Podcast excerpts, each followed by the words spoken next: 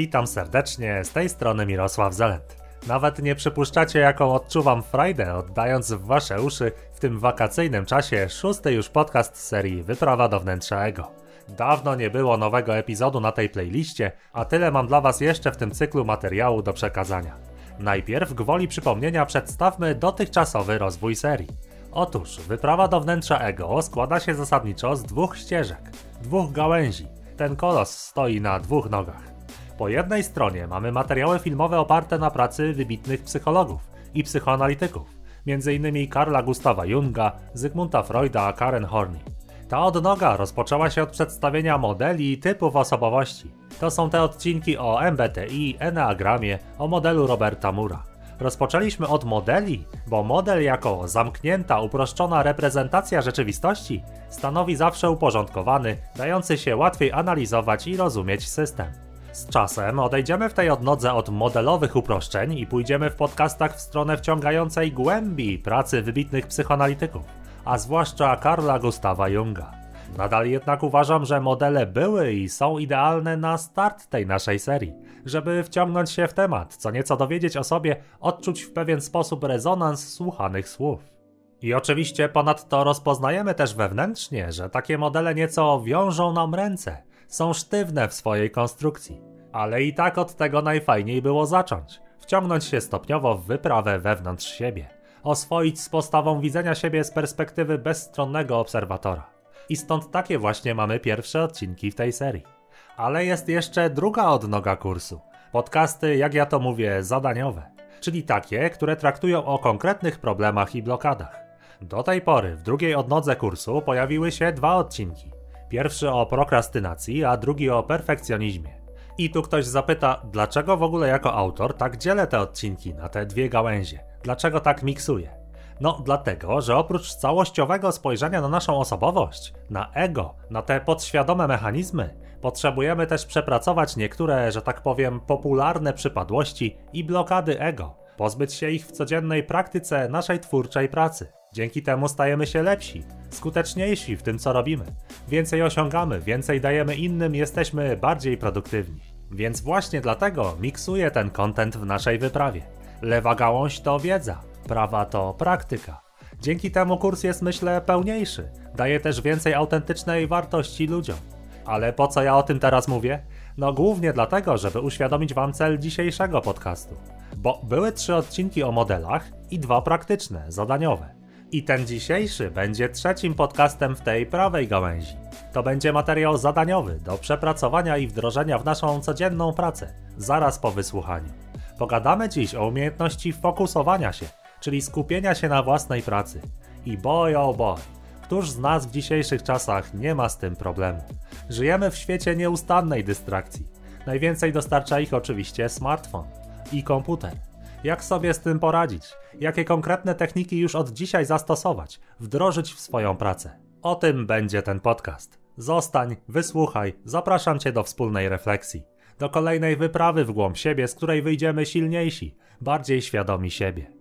I nawet jeśli w tej chwili nie podzielasz mojego entuzjazmu, hej, moje zaproszenie pozostaje dla Ciebie aktualne. Podcast nie zniknie z kanału, będzie cały czas dostępny za darmo na YouTube, w Spotify i w naszej witrynie podcast pasjainformatyki.pl.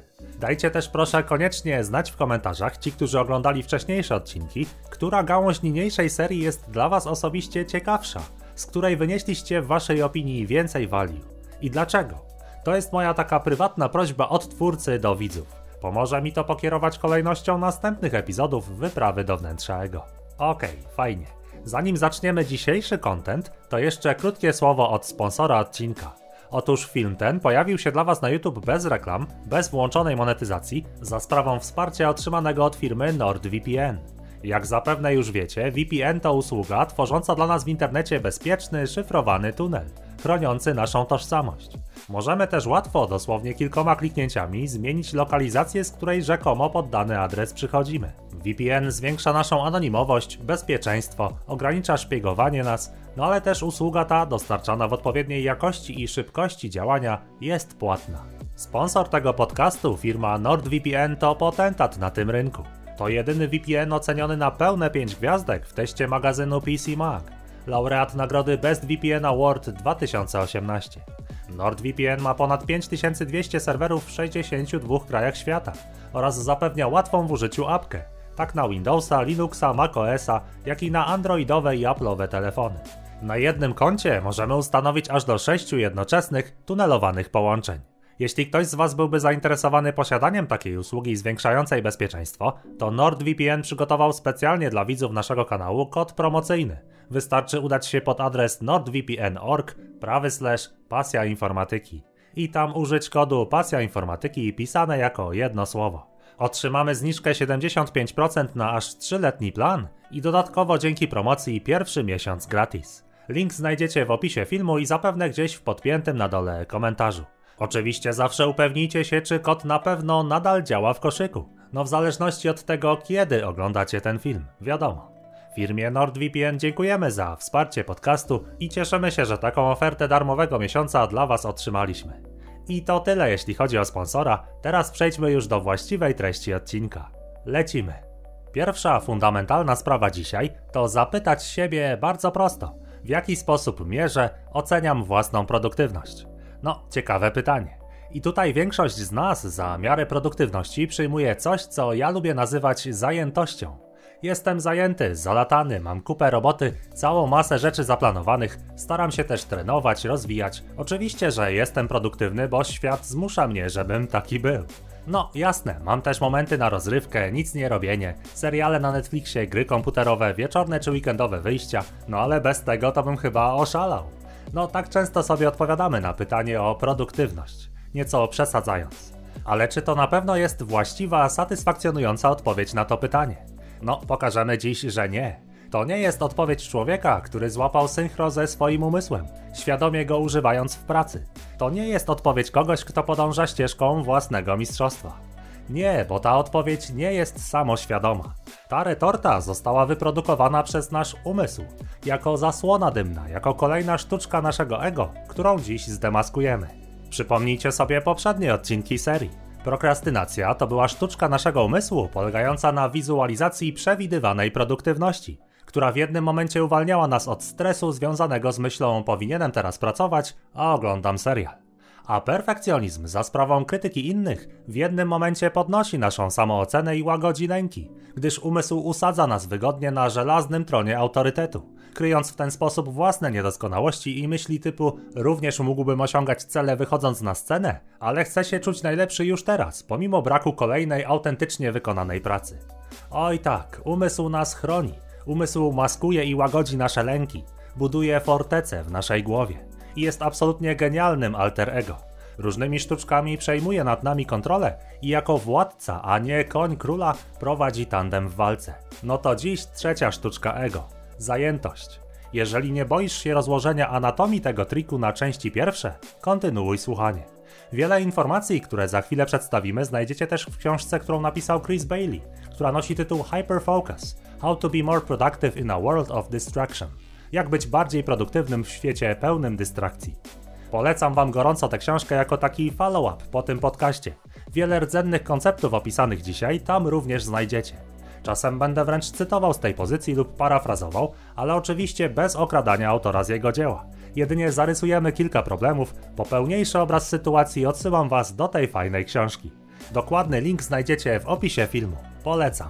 A teraz wracając do trzeciej sztuczki ego, do zajętości. Otóż, zastanówmy się najpierw w tej naszej analizie, co to w ogóle jest produktywność. Na produktywną pracę składa się wiele czynników, ale na pewno można wyróżnić trzy główne składowe. Po pierwsze, jesteśmy efektywni, jeśli dobrze planujemy i organizujemy swoją pracę. I z tym zazwyczaj nie mamy problemów.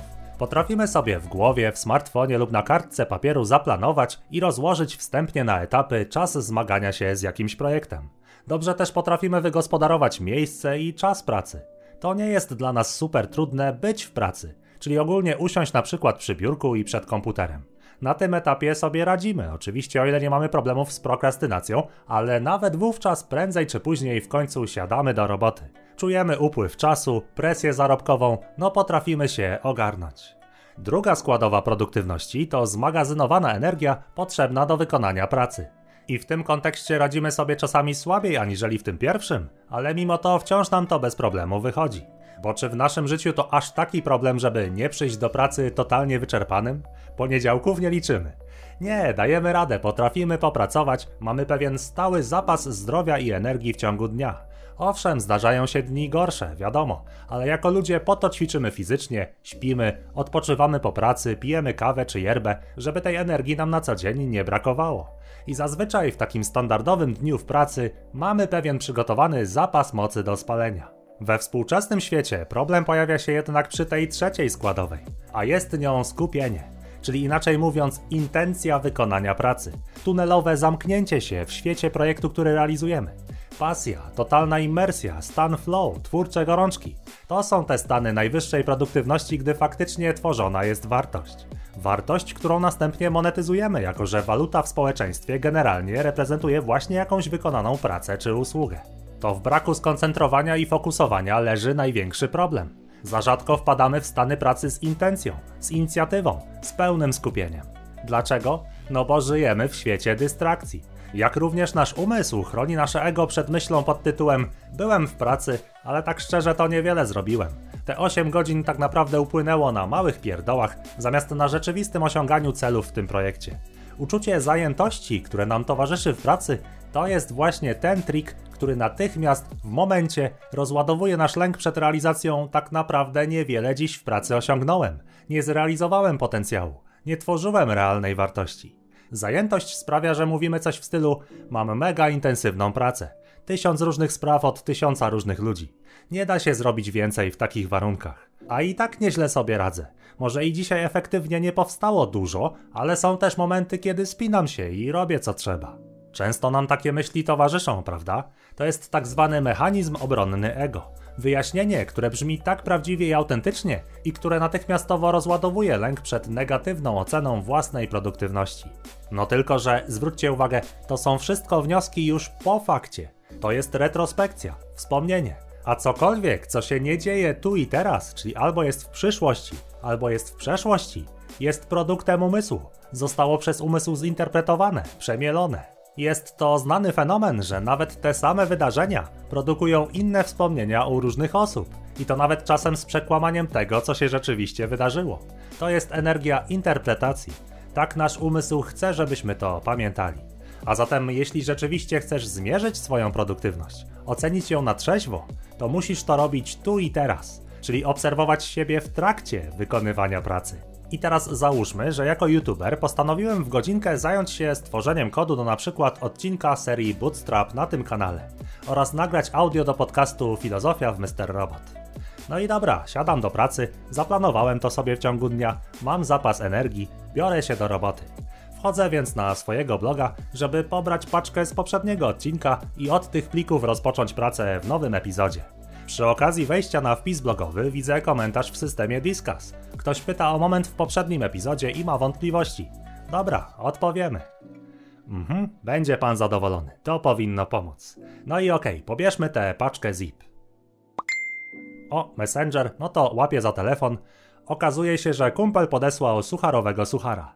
Nawet dobry, oglądam, a że jest akurat na fanpage'u, na którym znajdują się też inne memy i suchary, no to przeglądam jeszcze kilkanaście innych. Po chwili orientuję się, że przecież scrolluję bezmyślnie Face'a na telefonie, więc wracam wstecz. No i jestem z powrotem w Messengerze. Odpisuję tylko jeszcze kumplowi, że dobry suchar podesłał. A przy okazji miałem napisać do koleżanki, która ma teraz auto w warsztacie, że mogę ją zabrać na trening, bo i tak pojadę tamtędy koło niej, zresztą lecę tam wieczorem prosto z pracy. Dobra, napisane. No to wyłączam ekran telefonu, odkładam dziada, wracamy do pracy.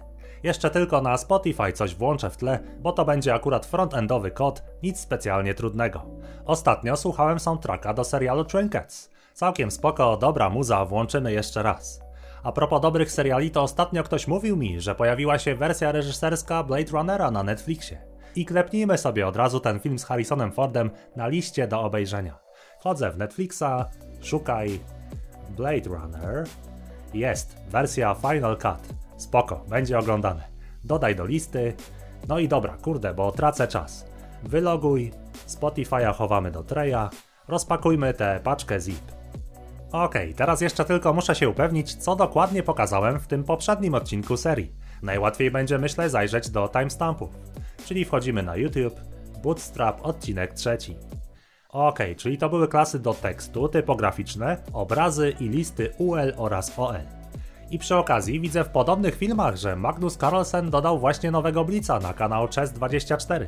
Lubię patrzeć jak on gra, mimo że Blica to są partie 3-minutowe, to i tak fajnie będzie sobie poobserwować mistrza świata i jego komentarze. Oczywiście później, na telewizorze, jak już wrócę z treningu. Jak to się mówi, zobaczę do kotleta. O, kumpela właśnie odpisała, że dziękuję za podwózkę i że chętnie skorzysta. Ale dobra, wracajmy do kodu Bootstrapa. Już pamiętam, co się działo ostatnio.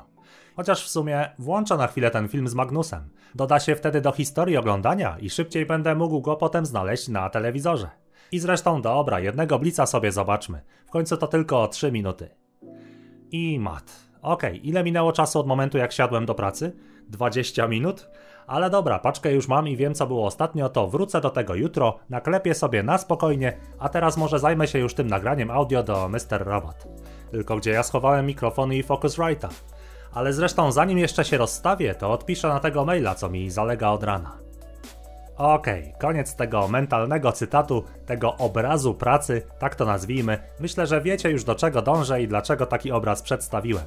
Kiedy poobserwujemy siebie tu i teraz, to prawda jest nieubłagana. Król jest nagi. Widać jak na dłoni, że zero tu było konkretnej roboty, a tylko pierdółki, social media, telefon, YouTube, Netflix, Spotify. I tak efektywnie cała wykonana praca w ciągu tych 20 minut sprowadziła się do po pierwsze pobrania paczki zip na pulpit i rozpakowania jej, i po drugie zajrzenia co było w poprzednim odcinku serii. A przecież w 20 minut, ale bez telefonu, muzyki, memów, Netflixa, czatowania, oglądania szachów na YouTubie, myślenia kogo i kiedy podwiozę, co sobie zobaczę do obiadu itd., tak itd., tak bez tego wszystkiego, ale z intencją, z super skupieniem, czyli hiperfokusem, to w te 20 minut mogłem, już nie powiem, że ukończyć, ale przynajmniej stworzyć połowę potrzebnego w odcinku kodu i zresearchować to czy tamto podczas pisania, przypomnieć sobie różnicę pomiędzy trzecim i czwartym bootstrapem. Mogłem już zacząć myśleć, co jeszcze w kontekście tego odcinka można fajnego i potrzebnego ludziom pokazać.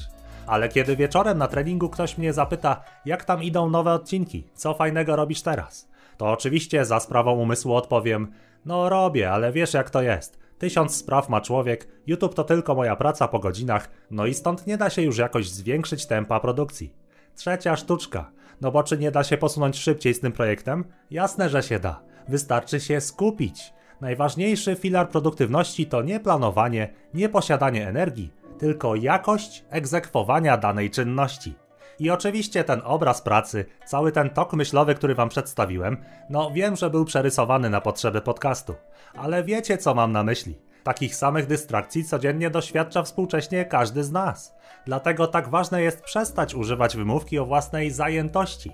Oceń swoją produktywność tu i teraz, w trakcie wykonywania pracy. Wtedy umysł nie będzie mógł niczego koloryzować. I to jest moja pierwsza dziś zachęta. Oceń szczerze, czyli w teraźniejszości, jakość wykonywanej przez ciebie pracy. Ok?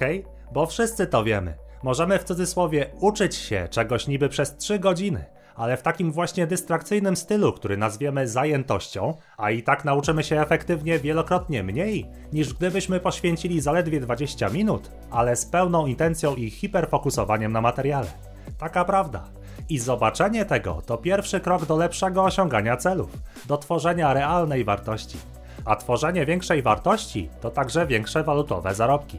I przyczynia się to także, uwaga, paradoksalnie, do uwolnienia masy czasu, który możemy poświęcić tak bliskim, jak i rozrywce bez poczucia winy. A zatem krok pierwszy, że tak powiem, oceń tu i teraz swoją produktywność. Obserwuj siebie w pracy na przestrzeni na przykład tygodnia. To takie zadanie domowe po tym podcaście.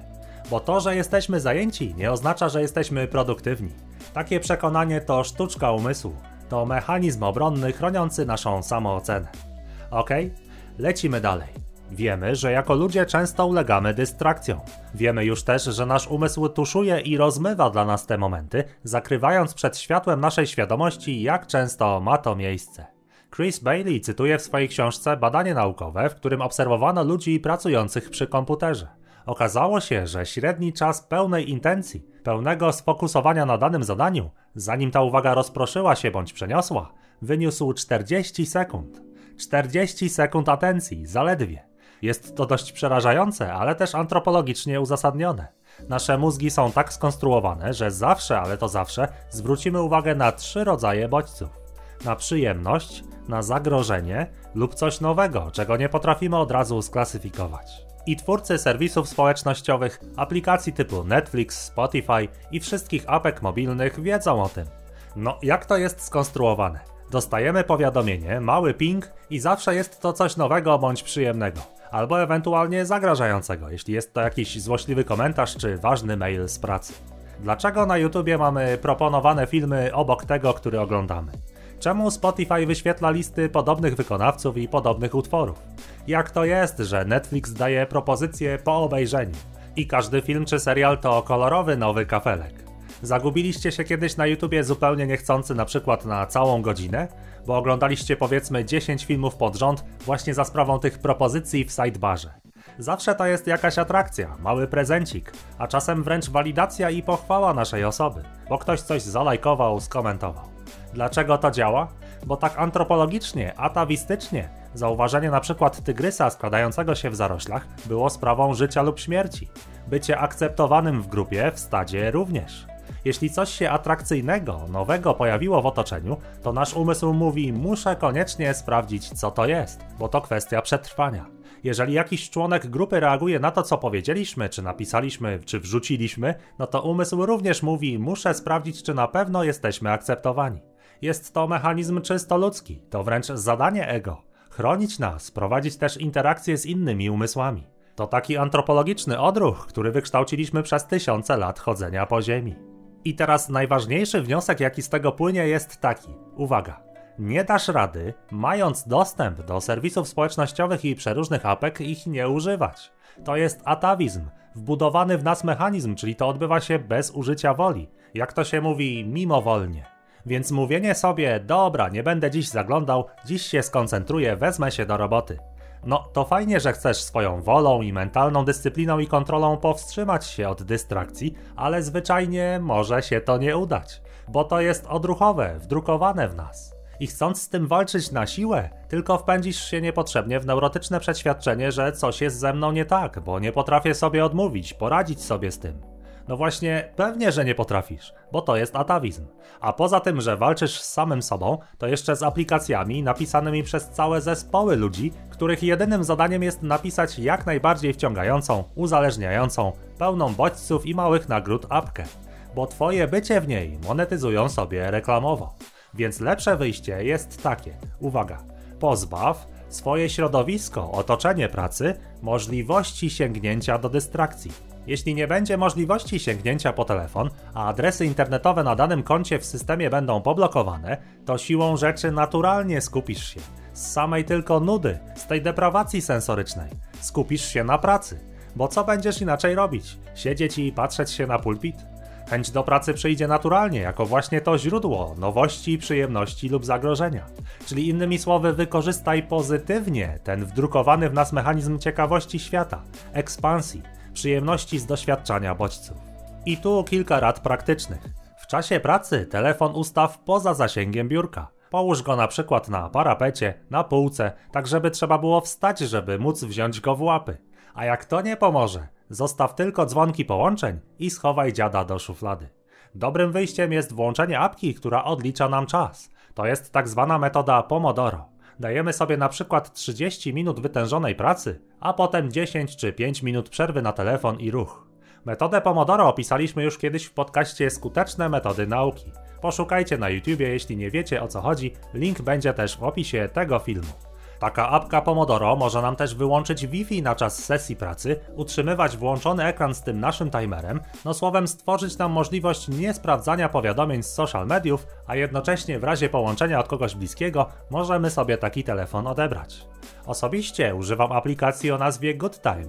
Zostawię Wam linka w opisie, ale tych apek Pomodoro jest oczywiście całe mnóstwo.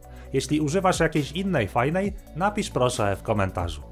Jeżeli zaś chodzi o komputer, to warto używać albo Linuxa obok Windowsa, bo to czysty, schludny system tylko do pracy, a jeżeli nie, no to przynajmniej stworzyć nowe konto w Twoim obecnym systemie Windows i tam z użyciem aplikacji bądź wtyczek blokujących nie pozwalać odpalić ani wybranych stron internetowych, ani gier. Blokada na wszystko. Zwykłe konto bez uprawnień admina. Strony można też blokować po prostu wtyczkami instalowanymi w przeglądarce. Samo konto systemowe ma być zaś spartańskie. Tapeta schludna graficznie, ale nie że z bohaterem serialu czy gry, tylko jakieś drewno, jakaś zieleń, takie dojo, albo może zdjęcie rodzinki, żeby wiedzieć dla kogo robię to co robię. To prosta metoda eliminacji źródeł bodźców. Zrób sobie setup tylko do pracy. Do social mediów, gier komputerowych, seriali czy muzyki miej dostęp tylko na tak zwanym luźnym koncie systemowym. Ok? Kolejna moja rada co do lepszego panowania nad skupieniem w czasie pracy, warto żebyś spróbował, spróbowała medytacji. Wiem, że brzmi to dość ezoterycznie, ale tu chodzi o 5-10 minutową praktykę skupienia się na swoim oddechu, ciele, na dźwiękach otoczenia. Tak jakbyś był niebem, na którym pojawiają się chmury różnych bodźców i chmury różnych myśli. Po prostu obserwujesz, bez pociągania za te mentalne wstążki, jak i bez oceniania tych myśli. Jesteśmy tylko bezstronnymi obserwatorami. Pozwalamy im wybrzmieć. Po prostu jesteśmy tu i teraz i spokojnie oddychamy. Dzięki medytacji umysł się uspokaja. Przestajemy myśleć o tym, co na obiad, co nas czeka dziś wieczorem, ile mamy roboty, co jeszcze trzeba kupić w sklepie. I z tego trybu stand-by, jak ja to nazywam, kiedy właśnie sobie planujemy, rozważamy dzień, mamy te tysiąc spraw wokół od tysiąca ludzi. Z tego trybu, dzięki medytacji, potrafimy łatwiej przejść do tunelowej wizji tylko jednego problemu, jednego taska, jednego projektu. Polecam Wam gorąco medytację. Osobiście używam apki o nazwie Waking Up. Zostawię Wam linka w opisie. Oczywiście tych apek do medytowania także jest mnóstwo. Jeśli używasz innej fajnej, napisz proszę w komentarzu. Swego czasu medytowałem też z użyciem programu Holosync. Tutaj jednak potrzebne jest aż pół godziny. Okej, i idąc dalej, jeszcze jedna rada. Nazywam to skróceniem perspektywy wizualizacji. Tę sztuczkę znam dzięki Adamowi Szustakowi. Chodzi o to, że jako faceci często mamy zdolność do wyobrażania, idealizowania radykalnie cudownej rzeczywistości, a zwłaszcza w perspektywie roku czy dwóch lat.